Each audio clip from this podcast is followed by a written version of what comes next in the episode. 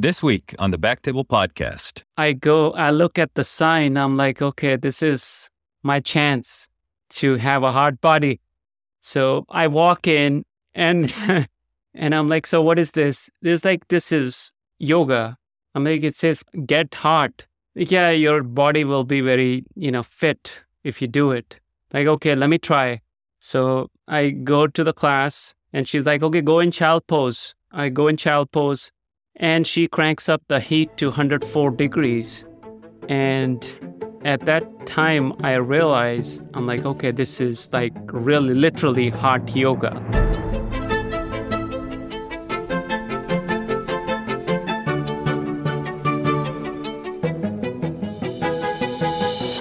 Hello, everyone, and welcome back to the Back Table Podcast, your source for all things urology. You can find all previous episodes of our podcast on iTunes, Spotify, and at backtable.com. This is Aditya Bagrodia as your host this week, and I'm very excited to introduce our guest today, Dharam Kaushik from Houston Methodist Hospital. How are you doing, Dharam? I'm doing great, Aditya. Thank you so much for having me on your podcast. The pleasure is all mine. I've really been inspired as I've had the good fortune of learning what you've been up to in San Antonio when you were previously there. I'm sure this will continue in Houston and beyond, no question about it. And, as I was kind of preparing for this podcast, it's simple enough to say that yoga has been such an instrumental part of your life. I'll share a little story. So when I was getting married, my wife is also Indian. We were having a traditional Indian Hindu ceremony, and I could not sit crisscross applesauce on the ground, which is kind of a standard part of our affair. And, sure enough, they had to bring these like little decorative stools for me to sit on. So it started becoming, pretty abundantly clear to me that I had some serious flexibility issues that, if it was like playing soccer or running, I could sort it out for a day or two. But this can be like a real lifelong thing, particularly as surgeons. Any kind of comments on that, Dharam? I agree, Aditya. Flexibility is not emphasized much, especially in our culture. At the same time, we strive to be flexible doing other workout, but I think yoga was kind of designed to be flexible. It's actually the whole purpose of yoga was to, you can sit down in the crisscross applesauce position so you can meditate and connect with yourself. I love that, and we'll dig into the kind of philosophical components of yoga and breath work here in a bit, but I think we should start at the beginning. So you're a urologic oncologist, I'm a urologic oncologist. We're kind of hurtling through space, trying to take good care of patients, stay up to date, get a research program going, and, year one, it's kind of like just googly eyes, big cases, things are going well, the highs are highs, the lows are kind of catastrophic.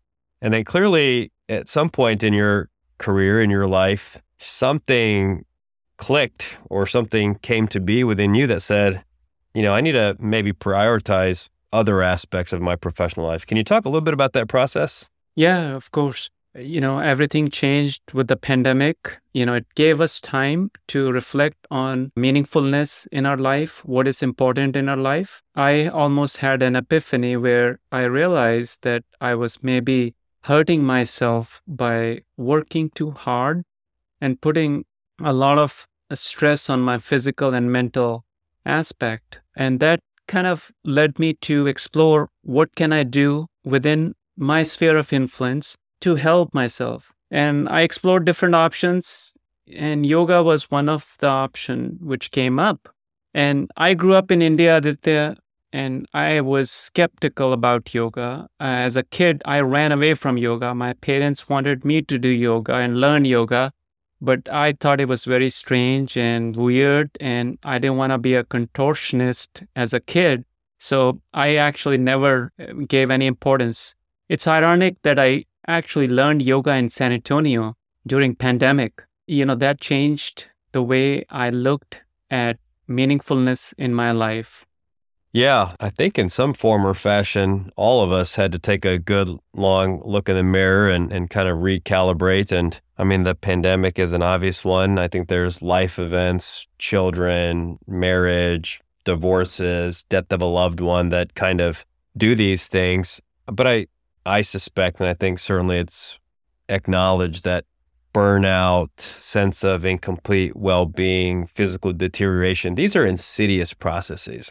And someday, you know, this kind of lingering, nagging thought in the back of your mind reaches a critical mass where you do something, right? Yeah. I mean, it's hard to overcome that activation energy to just be like, man, today was another like okay day, not like, man, today was amazing and I feel like awesome, or like today was so bad that I think I'm going to go home and kill myself, right? These are like extremes.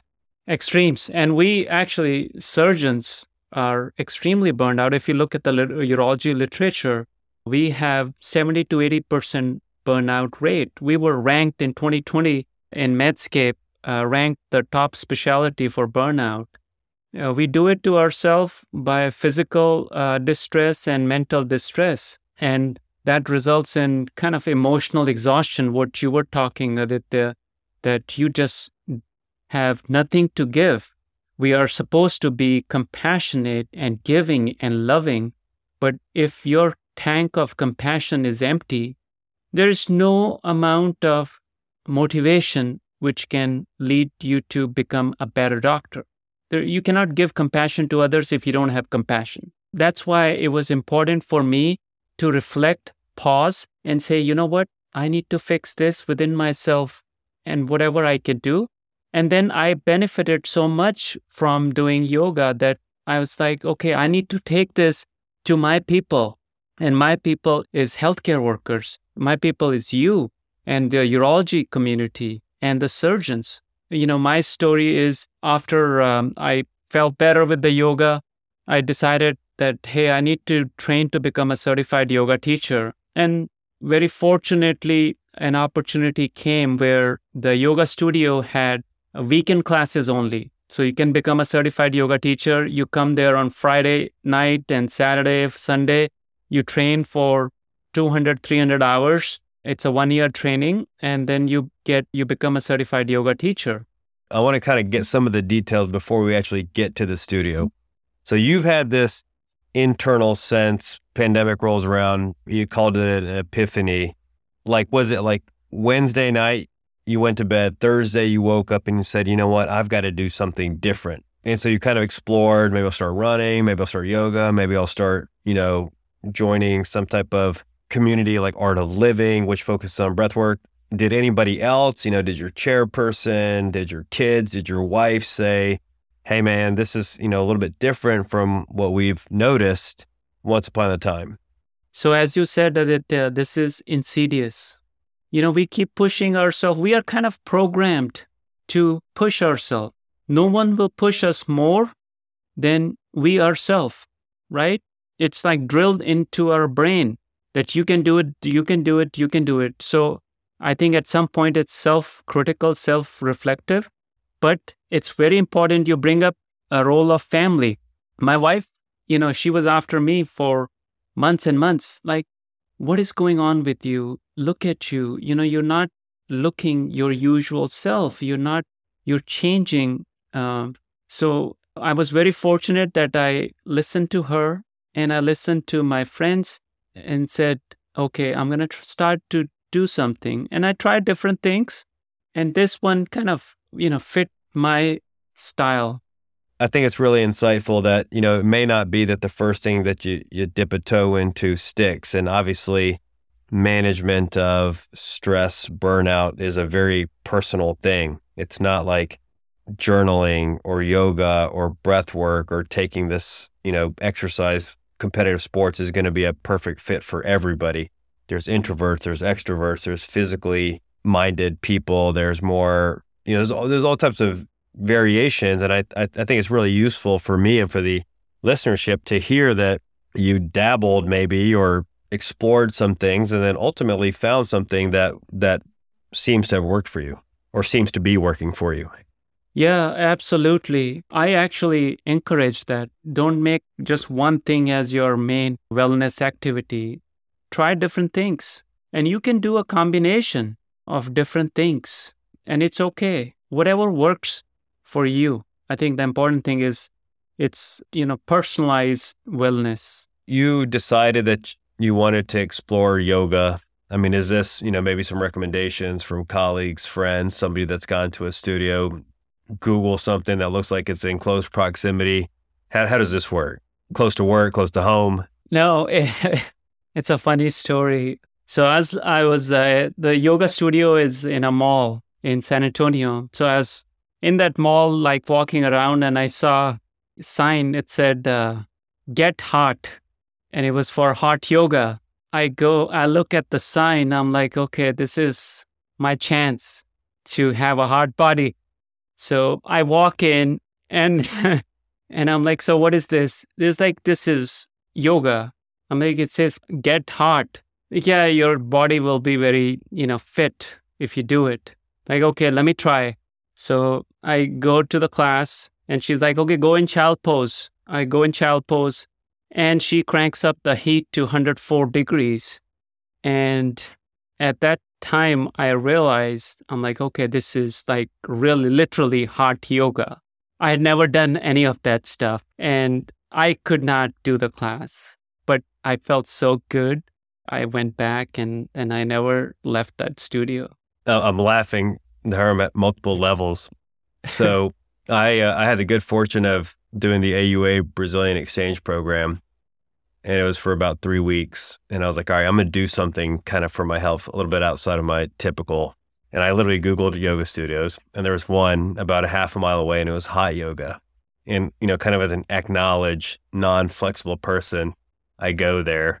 It was so humbling. I mean, these people that have been going to this studio doing incredible poses, and I'm about to stroke out as I'm spasming. But like you said, it was tough, but I would go home and I just felt so good. I'd wake up in the morning and nothing was stiff or felt funny. And I guess, I shared this because the point being is just like anything, it can be that easy, right? You just go check it out, either resonates and it doesn't resonate. So when you walked in, you went in to explore, to get hot. Was the ability to become a teacher, any of that, even remotely on your radar? That seems so overwhelming from the get-go. Oh, no. I was like, whoa, what happened? What just happened? Why there's heat and humidity? They have 40% humidity. I'm like, what is she doing? And I was like, there were only 2 other people in the class. I'm like, oh, this is super strange. I cannot breathe. I cannot hold my pose. I actually slept after she put me in child pose and I slept. She had to wake me up. She's like, sir, the class is done. I'm like, can I sleep for a little bit longer? All right. So you went in there and many things, it was uncomfortable. It was foreign, but clearly something kind of struck a chord. And, maybe just kind of tell us a little bit of the rest of the story. So you've gone to a couple of classes and how you've been able to expand this and scale it up. Yeah, so I started doing it, and 6 months, 8 months went by, and then I was like, whoa, this is really good for me, I'm reflecting on myself, I am very well aware of what's happening in my body, my physical body, and then in my mind, I can visualize what kind of thoughts I have in my mind based on just sitting and kind of meditating. And then I started thinking, what about people who don't know? Healthcare workers are notorious for not taking care of their health. I mean, that's the fact. So I started thinking, what if I take this? Because they are more likely to listen to me, I'm one of them, compared to some random yoga teacher telling them, go in child pose, go in warrior one, or do this pose. So, and then I started thinking, what if I become a certified yoga teacher? So that's where I jumped at the opportunity. At that time, I didn't know it was a good idea. Actually, I had a lot of regrets for first few weeks while in the teacher training, because I was taking away time from my family. Friday, 5 to 10 p.m., Saturday, 7 a.m., 7 p.m., same for Sunday. So I was taking a lot of time away from my family, or not doing research, or not writing papers, not writing grant in that time. So I felt tremendous amount of guilt, Aditya, that I'm just wasting my time. You know, I'm sitting in this room with them and we are learning breath work and all this stuff. Why I'm wasting so much money and time on this? But then I was like, okay, you know what? I just paid a large amount of money for this course. So I just have to finish it now. That's tricky. I mean, I feel like, you know, I don't want to pry too much in your family life. And I think it'd be fine with me sharing that you have a wife and children. So, you know, when you're taking care of yourself, let's just call it, you're not spending time with them. And that I think is a push and pull that we all struggle with. And I'd venture to say that maybe our female colleagues probably feel it a bit more, where there may always be this, you know, balance between, am I diluting things at work? Am I diluting things at home? And it may lead to a sense of constant sense of incompleteness in both venues. I mean, I'll take my morning routine is the coffee's been set the night before. It's brewing when I get up. In the shower, I brush. When I'm out, I drink my cup of coffee on the way to work. And I'm, from the moment my eyes open, I'm working within 25 to 30 minutes. And for a variety of reasons, I kind of decided I need to prioritize stretching mostly. And this was operative fatigue, physical fatigue. And I decided that in the mornings I would do literally a 10 minute Peloton stretching class. And the guilt I felt for not starting on like goal directed behavior. And mind you, again, this is like 10 minutes in the morning before anybody's on campus or awake, was, you know, it took me weeks to get over that. And anything in the evening when my family's around is just like it's like this anguish that's really, really challenging. Can you talk a little bit about that, prioritizing, carving out time, and how that also evolves? That's an excellent topic, Aditya. I'm glad you're bringing this up. So you mentioned anguish. I felt same way. That's why I had that guilt of taking, you know, so many weekends away for 10 months and not seeing my kids. So for the teacher training, we had a family meeting. I was like, okay, what do you guys think? Should I do this or not? And my wife was like, you need to do this. First, for yourself. And second, for people who you love, which is, you know, our community. And my daughter, you know, at the time she was 10, I have 3 daughters. The youngest one, she's like, yeah, Dad, you need to follow your dream. Just like, you know, this talk in Disney movies, you need to follow your dream. And she's like, yeah, I'll be okay. But I think if this is very important for you, you should do it. The other thing they said was, I was much happier person when I started doing yoga. So the family actually has priority on quality of time we give them. And for me, it was in my head that I need to spend as much quantity of time, but it could be 20 minutes, but a full quality 20 minute is much better than, you know, spending 2 hours and not paying attention to them. When I'm with them, I'm with them. I'm not with my phone, with my work. I'm with them. But I learned that in yoga. Yeah, I certainly think that sometimes we feel good sacrificing, suffering. We think it benefits our families, our patients in some kind of weird, twisted way. But if you went and asked the people that you're trying to sacrifice for, they'd say, by all means, go do that. A, because you enjoy it, and B, as a secondary benefit, we think you're going to be much more pleasant and engaged and involved, present when you complete that. Yeah, I mean, for me, you know, just to kind of complete that thought, it started out with 10 minutes a morning. And I mean, exercise has just been something that I love, but it's just tough for me to prioritize. I started biking to work, and, you know, many times it's in the while, like on a Zoom call or whatever, but I start my day with, you know, 30, 40 minutes of self-care, which is a newer phenomenon for me, and it's been wonderful. So you obviously took like a, you know, just the kind of hours and commitment you're describing, full Saturdays, full Sundays, Friday evenings, that's kind of one end of the spectrum. But could you maybe advise us something practical prescriptive on somebody that just wants to start engaging in self-care, whatever that may be? So self-care, I think you can start with having dedicated time. You commit to a time.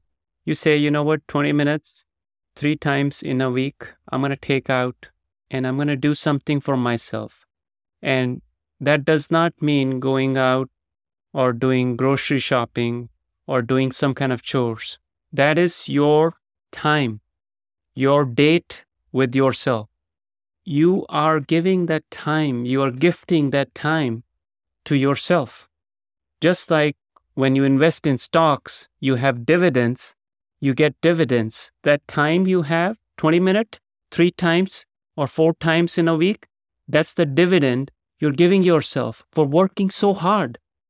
And I think we are very reluctant. We are very shy. We are programmed not to give that time. And that hurts us.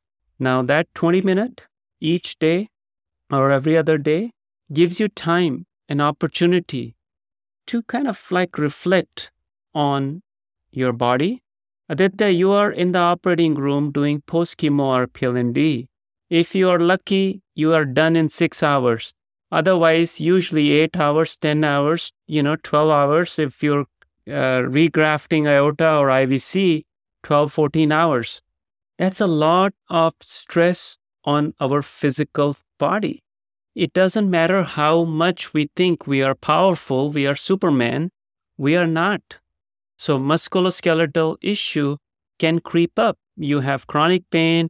If you talk to urologic oncologists, they will complain back pain, headaches, lower back pain, shoulder pain, hip pain, all kind of pain. So that 20 minutes you take for yourself, you will work on that physical body. And then maybe in that time, you can also work on the mind, the stress part, what's going on in your mind, what is important. And when I say work on the mind, it doesn't mean dwell on the past or like he said this or there was a bad case, what could I have done this? No. Or worry about the future. Oh, my grant is due, my paper is due, I have to give this talk or this talk. None of that matters at this time. What only thing which matters is being present in the present moment. So giving yourself that opportunity to be present in the moment helps reduce the mental stress. You might ask me, how can staying in present will give you an opportunity? Because you are taking control of your prefrontal cortex. When you reflect, when you introspect, you are taking control of your prefrontal cortex and you are lowering the amygdala hijack we have as healthcare workers. We are chronically stressed because we have given our midbrain, amygdala, control of our thoughts, emotions, how we react, how we think. And by taking that control back, you're giving yourself a break. And that's important for us to do. That's really insightful. And, sometimes I think about life as one never-ending to-do list, whether that's the big to-dos, the small to-dos. And if you kind of run through that list ad nauseum in your mind, particularly if you don't have some set goals for chipping away at that list, there's almost a constant feeling of drowning because the list actually just seems to tend to grow and grow and grow. I don't think this is anything particularly novel coming from me. But I think what I'm hearing is when you're separating some time, and we'll talk about some of the practical implementations, but yoga, breathing, mental rest, these are all inextricably related. You at the very least get to disengage from this to-do list of things that are coming and things that have been. And that's correct. Incredibly powerful. So if you look at the neuroscience literature, what they talk about is people who are chronically stressed, burnout, suicidal, overworked, the physiology is the same. We are letting our midbrain take over the control And slowly, we get used to the sympathetic overdrive, which is being driven by amygdala. So always in a rush, always chronically stressed. There is a critical period in that curve where our brain says that there will not be any more synaptic connections developing. Means we cannot develop new ideas, new innovative techniques if we don't relax. There's good neuroscience data on this. Okay, good thing about giving yourself 5 minutes is the body sends the signal back to our prefrontal cortex. Our interpretation, Aditya, of those signals, our brain's interpretation of those signals, that's called interoception. How our brain provides interoception can change our physical and mental stress. So brain will send the signals back to our body and say, communicate. There's a bidirectional communication. So I think that's why there's such an emphasis on mind-body connection, you know, in neuroscience now. Yeah, I absolutely appreciate that. And I mean, we're wired that way, I think. You know, clearly evolutionarily during points of stress, it kind of made sense for the sympathetics to kick in a big way and help you survive that event. And I'll share a story. This was within the last 4 weeks or so. I was doing a post-chemo RPLND, and it was a tough case where the plans were not favorable. And we had a small veinotomy that wasn't trivial, and I had, you know, grasped it with the DeBakey, and, you know, everything was kind of controlled, etc. And instead of just doing stuff, which is my kind of typical response, we're going to get in a controlled situation. I did some box breathing for about 20 seconds, you know, in 2, 3, 4, hold 2, 3, 4, out 2, 3, 4, repeat. And I was open with my team that I'm just going to take a few seconds and breathe. And then we did the planning, you know, let's just triple anesthesia. How are you doing? Do we have this? Do we have that? Etc. You know, just kind of planned. But I mean, it's obviously impossible for me to say how I would have responded without that 20 to 30 second pause versus after. But certainly I was not just kind of hearing that, like, you know, freaking out. I was able to calm myself intentionally and I think put together a logical plan better than if I haven't. Mm-hmm. So I think there's value in even the smallest little bit, you know, 1 minute, 3 minute, 5 minute is better than nothing, I think. So what you just did, Aditya, on that case, you did breath work because breath is a bridge which can connect our autonomic nervous system to our prefrontal cortex. So you use that bridge to calm your mind. And I think sometimes a lot of times we are in situation where the situation is really bad, tense. We don't know which way the case is going to go. And sometimes we react out of proportion to what actually is going to happen.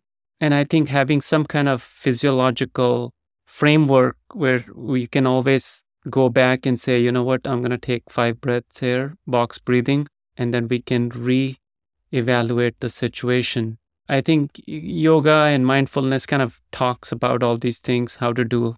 So it's a tool. Yeah, so you mentioned react, and I think that's also just kind of how we generally respond to things by definition. But how about being proactive?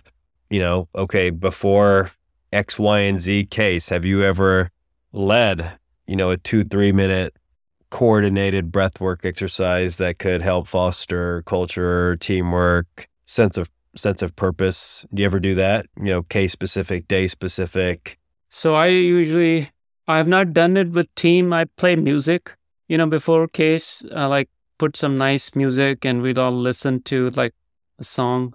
But I practice on day of surgery. You know, I get up and I do some yoga or some kind of workout, especially if I know it's going to be a long case and it's going to be a bad case. I do something kind of for my physical body. Can you talk a little bit about, you know, we're talking about breath work, and that may or may not be familiar to the audience. What does that mean? And maybe you could share like somewhat easily implementable option. Again, you know, 1 minute, 3 minute, 5 minute, depending on the context that people could actually take away from this. So as I said, breath work is focusing on breath brings you to the present moment. And the example I give is, you know, my teacher used to say, oh, just close your eyes and observe the breath going in through your nose and out. And then within 10 seconds, my mind will go somewhere else. It will be like gone. And then you try to re-pull your mind to the breath. And then 10 seconds gone again. So I think focusing on something tangible, practicing with something tangible gives me an opportunity to kind of bring my focus to being present. So if it's okay with you, I can do a breath work exercise. And I found actually you did the 4-box breathing. Most healthcare workers cannot do that. Because I teach classes, so I know they will do inhale and I ask them to pause and exhale. They cannot do the box breathing because that's lung capacity is not that much. So let's just do the 3-part breathing. It's called 3-part breathing. So sit in a relaxed position, shoulders a little bit back, neck is straight, hands on your thighs, palms facing down. And now close your eyes and take a deep breath in and hold. Slowly exhale. Breathe in for a count of 3. 1, 2, 3. Hold for 1, 2, 3. Exhale. 1, 2, 3. Inhale. 1, 2, 3. Hold. 1, 2, 3. Exhale. 1, 2, 3. Last one. Take a deep breath. Inhale. 1, 2, 3. Open your mouth wide and exhale everything out. Slowly open your eyes. How do you feel? I feel good. I mean, I feel different, and I think I'd mentioned this to you as we were planning this podcast in the middle of the pandemic. My wife and I did it was a Zoom retreat for a program called Art of Living, which is basically all about breath work. You know, there was very little about yoga and stretching, but it's all about breath work. Goes into the, you know, as children, how we breathe and how that kind of evolves, talks about, you know, sympathetic and slow, shallow breathing versus calm, deeper, controlled breathing and all the benefits. And I mean, we did this 2-day retreat and it was incredible. It was absolutely incredible. I think the ask might have been a little bit too much for where I was in my life, you know, to carve out 30 minutes every day. I tried it, but it was not sustainable. But I remember, you know, feeling a pretty profound change in the way I felt and was thinking about things. And I mean, I don't know how long that was. It could have been longer than 30 seconds, but there's certainly a little bit of a different feeling, which I would call good. So I think that's something that the listenership could easily take away. You know, a couple of minutes, or you're sitting at your computer and you're just feeling a little sleepy, just do that for a few minutes. Is that fair? Yeah. Breath is, again, an anchor for connecting to your mind. You know, yoga, actually, when I teach yoga class, I put a lot of emphasis on breath work. I tell students that first objective is breath work. Second is sensations. Observe your sensations. And third is physical posture. Because I think the way people think is physical posture, you have to be flexible, you have to be able to do handstand, this stand. None of that matters. Yoga Sutra, which was written 2000 years ago, is very clear on this. The whole purpose is to connect with your breath. If you can do that and you're sitting in your chair, you are practicing one of the 8 limbs of Ashtanga Yoga, connecting with your breath. I think that's really cool and very empowering that it doesn't have to be, again, like some contortionist type pose to even have a seat at the table, that it could really just be, sitting there. And if you go from what I'll maybe describe as triangle breathing, is that what you called it, Dharam? Yeah. 3-part breathing to box breathing, which is basically the same thing, but it's 4 seconds hold, 4 seconds hold, 4 seconds hold. That could be amazing. Now, yoga, obviously it's a huge term. It's an all-encompassing term. And there's hot yoga, Bikram yoga, any different type of iteration. But let's bring it back to us. And I kind of was thinking about this like a smoker. It's hard to just quit smoking. Well, why should I quit smoking? Because you have a less likelihood of dying and getting all these bad things in 20, 30 years. That's a bit of a abstract thing to grasp. And I think some of what you're describing is the short term, the here and the now, and then, the long game. But maybe just some common stuff that we do, robotic surgery. We're sitting in a certain position, and despite optimizing our ergonomics, there's going to be stress. What are some things that a person could do to maybe help take care of their body before a robotic case? So stretching is critical. Robotic cases, most surgeons will complain of neck pain and upper back pain and hip pain. Part of it is just the ergonomics, paying attention to ergonomics. But again, to train yourself to do robotic case for 8, 10, 12 hours in the operating room, you have to practice some kind of physical activity to strengthen the back muscles. Because everything is forward in robotic, so we have to strengthen the back muscles. It's putting a lot of pressure on our upper third of trapezius, neck muscles here, and a lower back, latissimus dorsi. So, when I was training to become a certified yoga teacher, I was looking at each pose, each posture from a viewpoint of a surgeon. How can I use this posture in robotic? How can I use this posture in open surgery?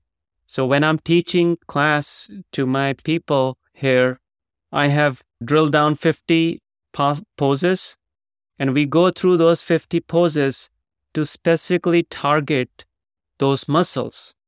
So hamstrings, glute, latissimus dorsi, trapezius, shoulder muscles, biceps, triceps. We cover all that in the class, because it was I wanted to be very specific about wellness in what actually is tangible we are doing. So I think for listeners who don't do yoga, who do something else, focusing on those areas where we hurt the most and strengthening those areas is key. Stretching is key. I can definitely appreciate that. And I actually went to a yoga class and the instructor told me that, well, sir, you're not really in a good position to start yoga. You need to start out with stretching, actually, so you can meaningfully participate in yoga. So I think it's nuanced, but it's different. And could you give some names of stretches or yoga poses, say, for instance, if somebody wants to look them up on the internet, or is there some sequences like Surya Namaskar or sunrise salutation that you're like, this is a good way that's going to cover, some high dollar real estate before a robotic case or an open case? Yeah, I'll tell you that, but to just reply to your comment on teacher telling you that you're not good for yoga, I have students who are medical school, medical student to up to retired physician. Yoga is your journey. No one can actually tell you that you're not doing a correct pose. wherever you are in that pose is the right pose for you. So it's your journey. Only you can walk that journey. So anywhere you start is your yoga. So some poses listeners can do, especially, surgeons, robotic surgeons, open surgeons, that would include warrior one in yoga. That's called Virabhadrasana Ekam, warrior one. Warrior two is variation of warrior one. Warrior two, Virabhadrasana Dve. Warrior three, airplane pose, runner's lunge, cobra pose, locust pose, camel pose, reclining waterfall, Supta Baddha Konasana, that's reclining bound angle pose, cat and cow pose. All these poses would strengthen the back muscles, the spinal muscles, and the core muscles. And as slowly you advance, you can start looking at more advanced poses. One of the things that kind of occurred to me, and I was reinvigorated into stretching and yoga after we went on a family vacation, and I took the time to take advantage of some of the courses that were offered at the place that we were staying, and it became screamingly obvious I've got some work to do. But the learning curve is actually, I think, somewhat shallow, as long as you kind of are patient and gentle with yourself. The ROI is fast. I mean, it was 2 or 3 days of stretching where I could sense that I felt different after a case than I did, 2 weeks prior. And then when you do some of these poses, it just feels so good.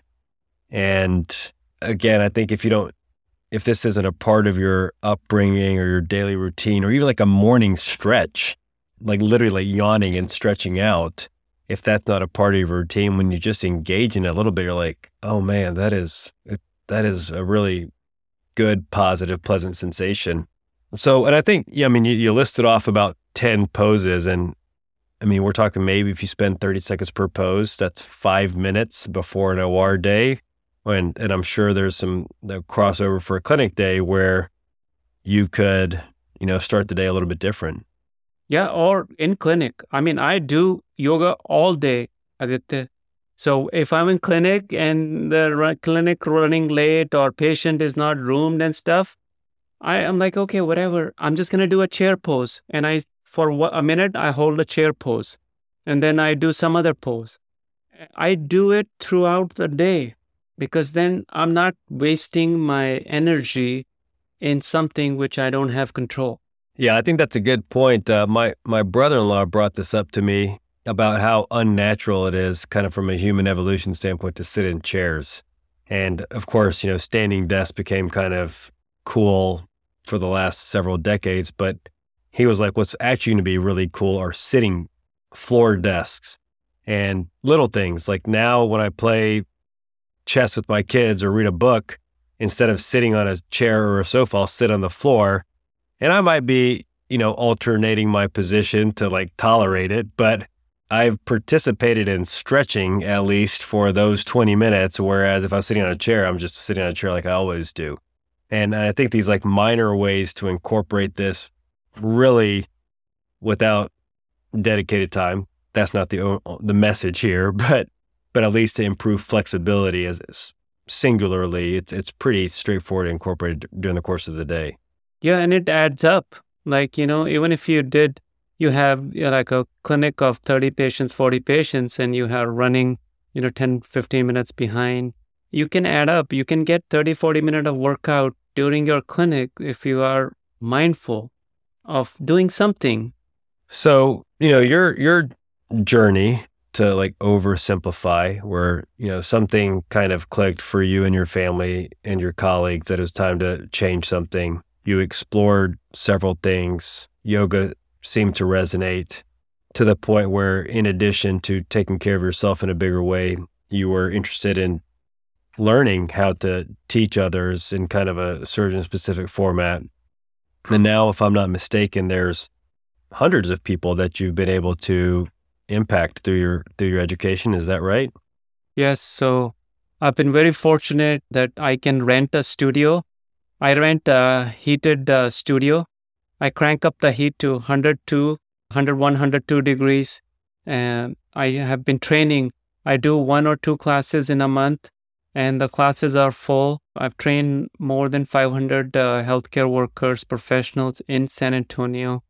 It has become really very meaningful for me to do this for our people. Has sustaining it been challenging at all, or has that come pretty naturally now that it's basically a part of your life? Yeah, no, I can, because I know one or two Sundays I'll do this, and people enjoy it. The classes are always full, so I feel good about continue to do this. I'm also doing a live stream now because some people who cannot make it, they're out of town, they request live stream. So I do live stream plus in studio class. Yeah, I was going to ask if there's any online recorded sessions or opportunities. By all means, I think we could share that in the show notes for people that would be interested. I see very little downside to that. And I'm glad to hear it's sustainable. I mean, I think it's for a variety of reasons. I know you're in Houston now, but maybe with the next AUA, how cool would it be to organize something in your home studio, so to speak, to get together some folks that are interested, want to kind of break the seal and see what it's all about? Of course, I'd love to do that. Yeah, I mean, whether it's kind of officially sponsored by the AUA or not, I think it'd be a really, really cool thing. I mean, this has been awesome, Dharam, to hear about your journey, and it's been so, I think, positive for yourself, but also incredibly selfless to take out that time and work to teach other people in a way that's accessible, interpretable to us as surgeons. Any kind of parting thoughts as we come upon an hour here for the listenership? I think one thing I've seen, we try to maintain sense of balance in today's uncertain environment, and it can be a struggle trying to appear outwardly calm and motivated when inside you feel like you are drained. It's very important for us to acknowledge that, and then act on that. Find time for yourself, maybe 10 minutes, 20 minutes, but that 20 minutes when you connect with yourself, and in that 20 minutes, you may connect with yourself for a minute where nothing else matters. That's important because that's where you are being present. I love that. And I mean, maybe just to kind of piggyback a couple of thoughts from my end. One, just like so many things in life, it's never too late. Even if you're at whatever stage of your career and you've never kind of done this, there's no time like the present. And I think there's resources out there that really would love to help you help out with your physical, mental wellness.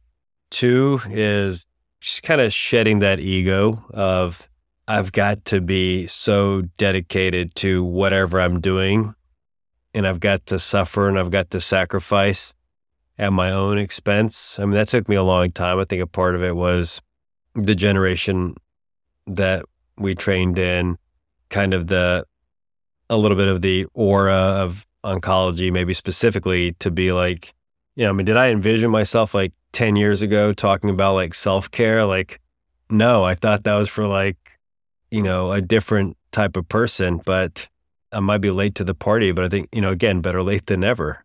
Yeah. And you're never late. It is what it is. We have to look at life as it is, as it unfolds. And if this is something new for your listeners, that self-care and well-being is important, then all you need is to figure out which tools can help you cultivate that well-being. I love it. I think it can be quite that simple, but first thing, it has to occur to you, hopefully sooner rather than later. And, again, hats off for what you've been able to do thus far, Dharam, and certainly looking forward to see what you continue to do in this extremely important arena. Thank you, Aditya. All right. Well, some breathing tips, some yoga poses to take back with you, some concrete prescriptive recommendations, and a lot for us to think about. Thank you, Dharam. Thank you so much for having me on your show, Aditya. I appreciate it.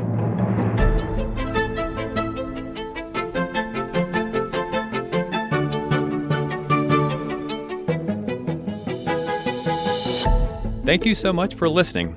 If you haven't already, make sure to subscribe, rate the podcast 5 stars, and share with a friend. If you have any questions or comments, DM us at _backtable on Instagram, LinkedIn, or Twitter.